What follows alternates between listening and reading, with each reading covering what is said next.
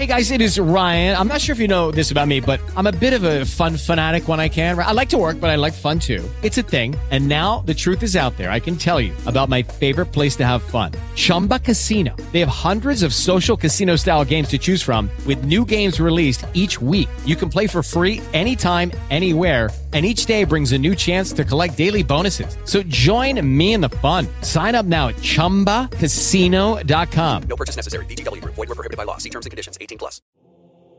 Darkcast Network. The light shines brightest on our indie podcasts. We are Wendy and Beth, and we host the podcast Fruit Loop Serial Killers of Color. Tell the people about the show, Wendy. Well, happy to. As you might have guessed by now, our show focuses on serial killers of color. We decided to make this the focus of our show because most of the podcasts that we listen to focused on whole white serial killers, also male, cisgender, hetero serial killers. And we thought the space could use a little spice, a little diversity. Yeah, and we believe that the victim stories are important. Many of the victims are also BIPOC folks, and the media just doesn't focus on these people. We also get plenty of opportunities to discuss race, race relations, systemic oppression, policing, history, and culture. We learn something new every day, and we hope that you do too. Join us as we tell the fascinating stories of these crimes that often go untold by the mainstream media. Subscribe or download Fruit Loop Serial Killers of Color now on iTunes, Spotify, Podbean, or wherever you get your podcasts. Look alive, y'all. It's crazy out there.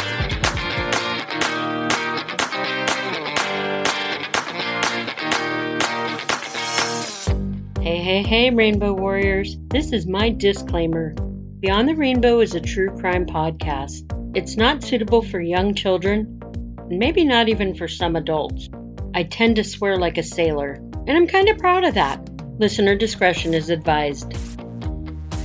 Hey there, Rainbow Warriors, and welcome to Beyond the Rainbow True Crimes of the LGBTQ. I'm your host, CJ. I hope everyone enjoyed their holiday celebrations. Mine was pretty much like any other day of the calendar year, which was fine. My sister did send me these super cool Pride dish towels she found, though. They're so dope. I absolutely love them. And for Christmas for my daughter, I got her a couple of tickets to see RuPaul's Werq the World tour. She's super excited. I tried really hard to release this episode on New Year's Eve, but I kinda got bombarded with Darkcast Network business. Also, I'm a little tired of sounding like I'm recording episodes inside a tin can, so I want you to know that I ordered some new equipment, thanks to a surprise stimulus check that the state of California sent me. Thanks, California! I'm just about ready to close out season 7. Only two more episodes, this one included and then I'm going to start season eight, and there will not be a noticeable break between the two. I'm not 100% sure which cases I'm going to be covering in the next season, but I might have another collaboration with Paige from Reverie True Crime. And I also may be having a collaboration with California True Crime. Both are Darkcast Network shows. But after that, I'm just not sure what cases I'll throw down the pipe at you. If you have any suggestions for cases, let me know. Or if you have a suggestion for a crime quickie, let me know. My Instagram friend, Amanda Stony Panda, gave me a crime quickie that I'll be covering soon.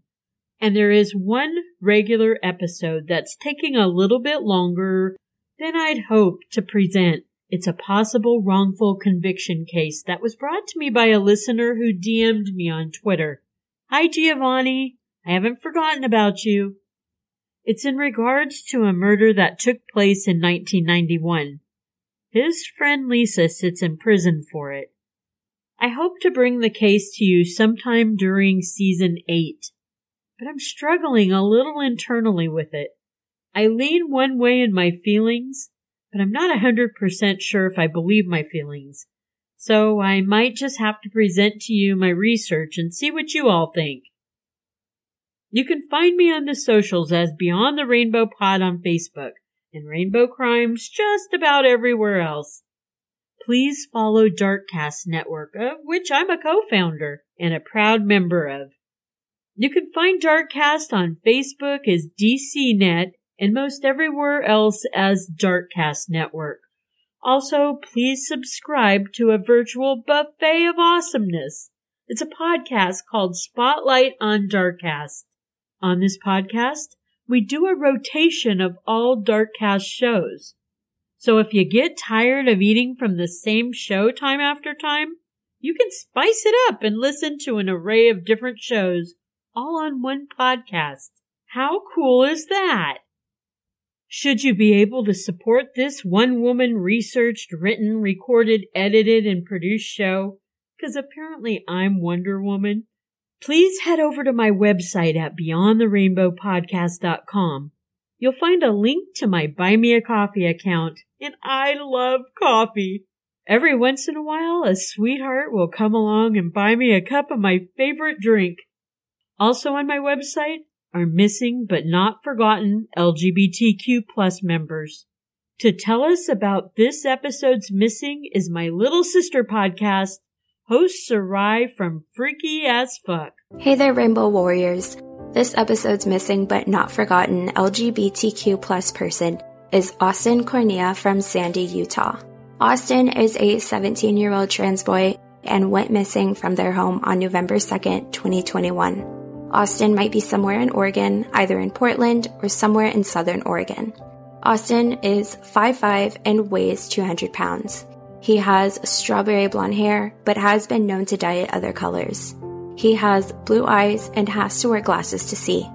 Austin's family misses him very much, and if you should see him or know where Austin is, please let him know to contact the Trevor Project at 866 488 7386, the Trans Lifeline at 877 565 8860, or you can call the Sandy City Police at 801 799 3000.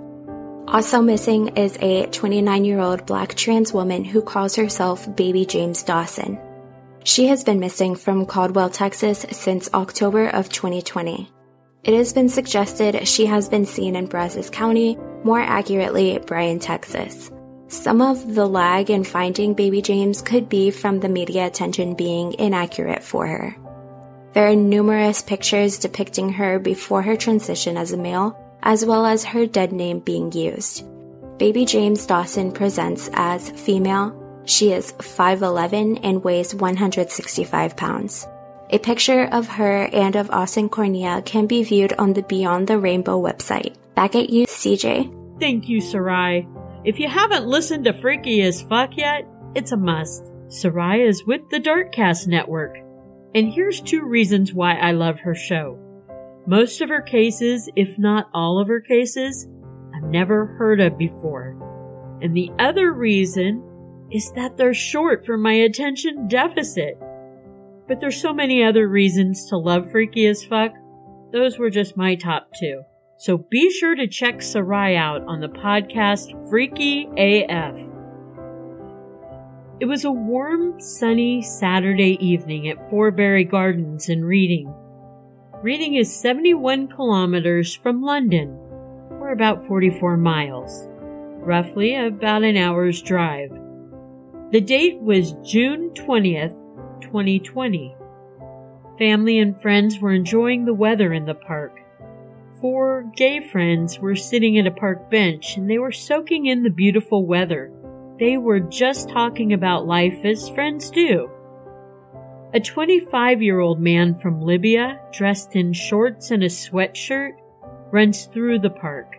He's carrying a kitchen knife. He randomly runs past people yelling, Allahu Akbar, which we've actually heard before in my Sharia law and honor killing episode.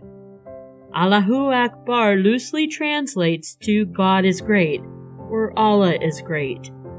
This attacker approaches the bench of friends, and he stabs all four men before he runs towards another group of men at the park. The second group see the attacker coming towards them, and the three of them scatter. They're able to run away from the man while they scream for help. The attacker diverts and he sees another group of men nearby, and he runs towards them, stabbing two more. The assailant then runs out of the park, still yelling, Allahu Akbar. The perpetrator is tackled by an off duty police officer who's not far from the park. The off duty officer calls for backup and takes the assailant into custody. The attacker is Khairi Saadallah, a man with a violent past who was in the UK as a candidate for asylum, this being from his home country of Libya. Khairi has fought as a teenager in the Libyan army. He had been part of an Islamic terrorist group called Ansar al Sharia. He came to the UK when he was just 17 years old in 2012. It's suggested in the UK is where he joined a cell of Islamic terrorists. Why the UK was still entertaining giving this guy asylum is beyond me. He had been arrested many times from the time he arrived until 2019. On one occasion, he called a female police officer a slave and he spat in her face. She reportedly said he was the vilest thing she had come into contact with in all her years as an officer. His offenses throughout the years were multiple assaults on police and emergency workers. He had racially aggravated harassment. He had been in possession of knives, and I don't think they were simply kitchen knives like the one he ran through the park with. He also had been arrested for causing suffering to animals. With that last one alone, I say hang him. At least the UK should have shipped the fucker back to Libya. Let them deal with him. He didn't want to be there, and that's exactly where he should have been, back home. I'm sure they wouldn't have put up with all this shit. After another stint in jail in March of 2020, a judge once again released this asshole into the public so he could cause more havoc and more chaos. The MI5, who are UK's domestic counterintelligence and security agency, they were supposed to be keeping an eye on Khairi, but apparently not as watchful of an eye as they should have been. Otherwise, he wouldn't have been able to run through a busy city park while it was still light outside and stab six people in less than a minute. His victims that evening seemed to be just in the wrong place at the wrong time. Khairi didn't seem to know any of them, Stephen Young was one of the four gay men sitting at the park bench wrapped up in conversation with his other three friends. Stephen was stabbed in his head and he needed 28 stitches. Stephen survived the attack. The last two men attacked by Khairi that evening were Nishit Nisudan and Patrick Edwards. They were stabbed, but in spite of their injuries, they survived. Three of the four friends sitting on the park bench were 49 year old David Wails, who was a scientist, a chemist who had a gift for making people smile, 36 year old James Furlong, a history teacher who was proudly gay, and he wanted equality for all. And there was an American, 39 year old Joseph Ritchie Bennett from Philadelphia, Pennsylvania. Joe was a people person a really friendly guy. He was a pharmaceutical manager and he'd been living in the UK for the past 15 years. He was excited he was about to turn 40 years old. And for his 40th, he had plans to climb Mount Kilimanjaro. He was also going to take a trip to Greece. Joe had lost his husband to cancer just five years earlier, all three of these friends would die from their stab wounds in spite of heroic efforts from random people in the park who tried to save them. After Khairi was tackled and taken into custody, he admitted to killing three men and assaulting another three. He told police he believed he was performing an act of religious jihad and he had to kill as many as he could. At his sentencing hearing, he denied a terrorist motive he demanded his motive was fueled by religious beliefs.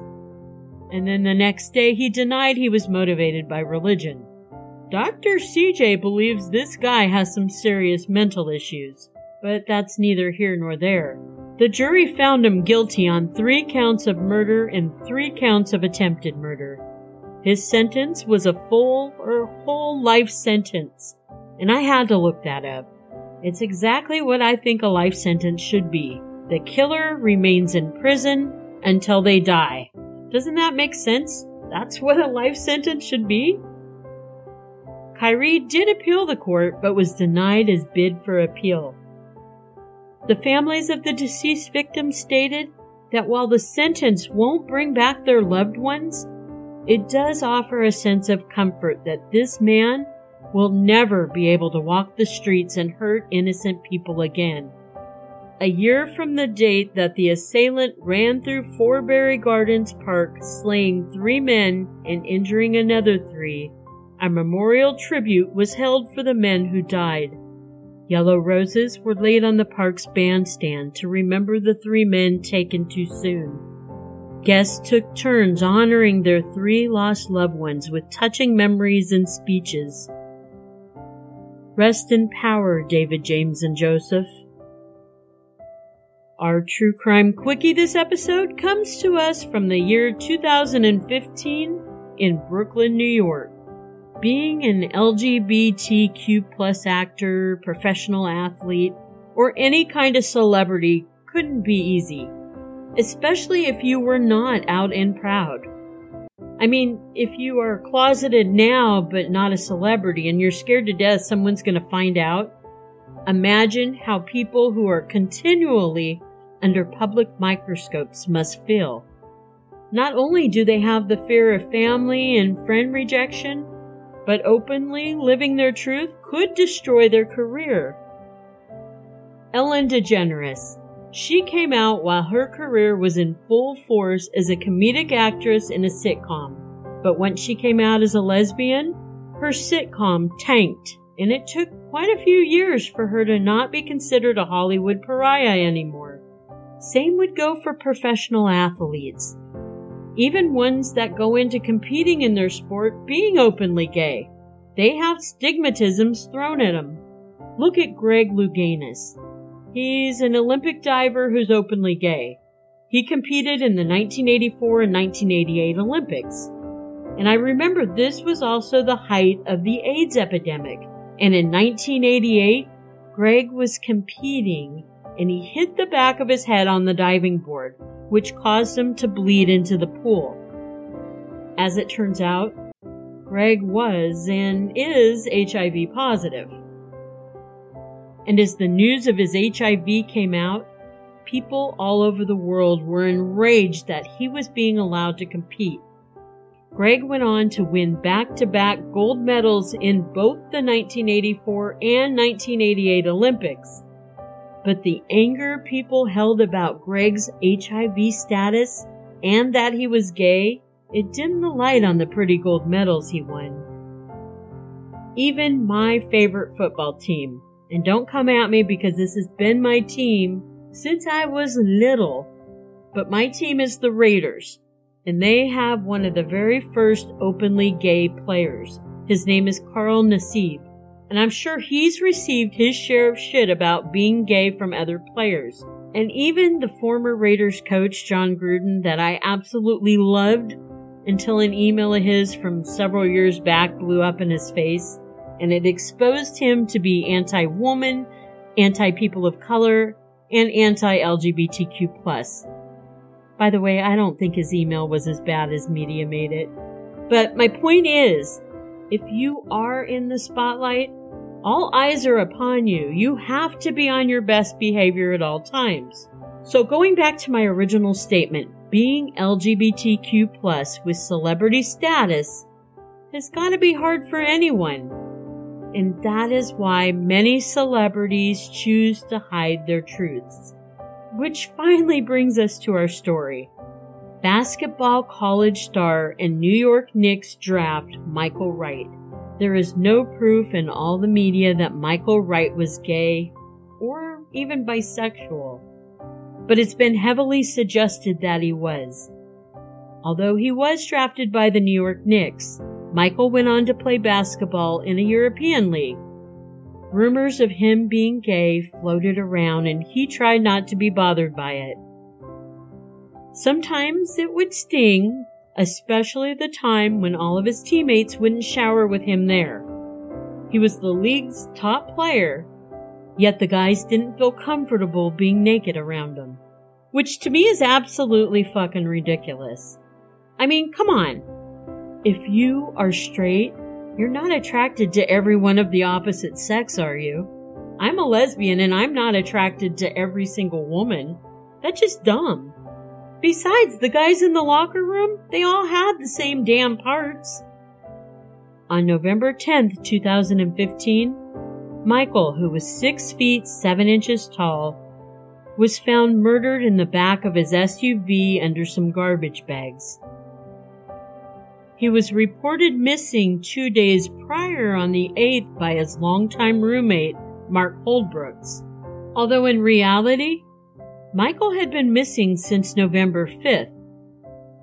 When Mark was questioned by the police as to why he waited so long to report Michael missing, Mark said it wasn't uncharacteristic for Michael to leave on a Thursday and not return until Sunday. He said Michael did this often, and Mark never asked what he was out doing. Michael was raising his daughter with his roommate Mark, because Mark also had a daughter about the same age. The two men were kind of co-raising their girls. In fact, Mark lived with Michael when Michael was still living in Chicago playing basketball. And when Michael was drafted by the New York Knicks, Mark and his daughter moved with Michael and his daughter to New Jersey. Mark would take care of Michael's daughter when Michael was over in Europe playing basketball. There was someone in Michael's life, one of his closest friends, who knew for a fact Michael was gay. The closest friend also said that was not characteristic of Michael to leave on a Thursday and not come back till Sunday. He said that the claim by Mark was totally out in the left field. The close friend had also suggested Michael had shared with him he thought he might be being drugged by someone. It seems some other incidents of Michael possibly being drugged had occurred up to the time of his death, including Michael being pulled over for driving under the influence. Michael had only had half a drink when he was pulled over. Another time, Michael had come home and just collapsed in the living room. In spite of Michael sharing with his closest friend that he felt he was being drugged by someone, his roommate Mark chalked it up to Michael taking the wrong medication. He said Michael was going through a midlife crisis and he was out boozing it up and partying. He also said that Michael wasn't playing basketball at the time and basketball provided a stability that Michael needed to stay grounded. Mark, the roommate, benefited from the paychecks Michael would bring home from playing basketball in Europe. But playing in Europe was hard on Michael. He missed his daughter so much when he was gone. In 2014, a year before he was found murdered in the back of his SUV, Mark told Michael he had prostate cancer and his treatments were going to be expensive. This compelled Michael to go back to Europe for a while and earn money to pay for Mark's treatments. Though Michael had told his closest friend he didn't want to go back to Europe and leave his daughter again, he did tell his friend when he got back he was going to buy another home for just him and his daughter to live. He didn't want to live with Mark anymore. After Michael's murder, media had known about the gay rumors floating around Michael and soon speculation by media posed the possibility Michael had met a man on Grindr and that was who took his life. A coroner's examination would show that Michael had head trauma. He had been bashed in his head with an axe. He also had a cut and a puncture wound near his eye. He was only 35 years old at the time of his death. Police sifted through this being a possible Grindr date attack and murder, but they kept coming up empty. As hard as I can be on police, I was happy to hear that the detectives assigned to this case kept at it. After nearly a year, they felt as though they were getting closer. It was determined from Michael's toxicology report he'd been given GHB, a date rape drug. Michael was right, he was being drugged. After that, the police had examined every inch of Michael's home that he shared with Mark. They concentrated heavily on the basement and the garage. luminol detected blood splatter, and so detectives made the determination Michael had been murdered in his own home, and he was transported in his white Lexus SUV to where he was found on East 16th Street in Brooklyn. His roommate, 59 year old Mark Holdbrooks, and another man, 35 year old David Victor, were arrested for Michael's murder. It seems that after Michael's death, Mark was receiving money for continuing to raise Michael's daughter. Mark also has a criminal history with time served in prison. Bail for both Mark and David was set at $3 million each. Trial didn't start until 2017, and then it was stalled due to a conflict of interest with one of the alleged killers and the prosecution's office. The trial is still ongoing, and I'll keep you updated should I hear of any resolution that might come from it. Rest in power, Michael. Love you, Rainbow Warriors. And remember, it's not a crime to be gay, unless you're a murderer.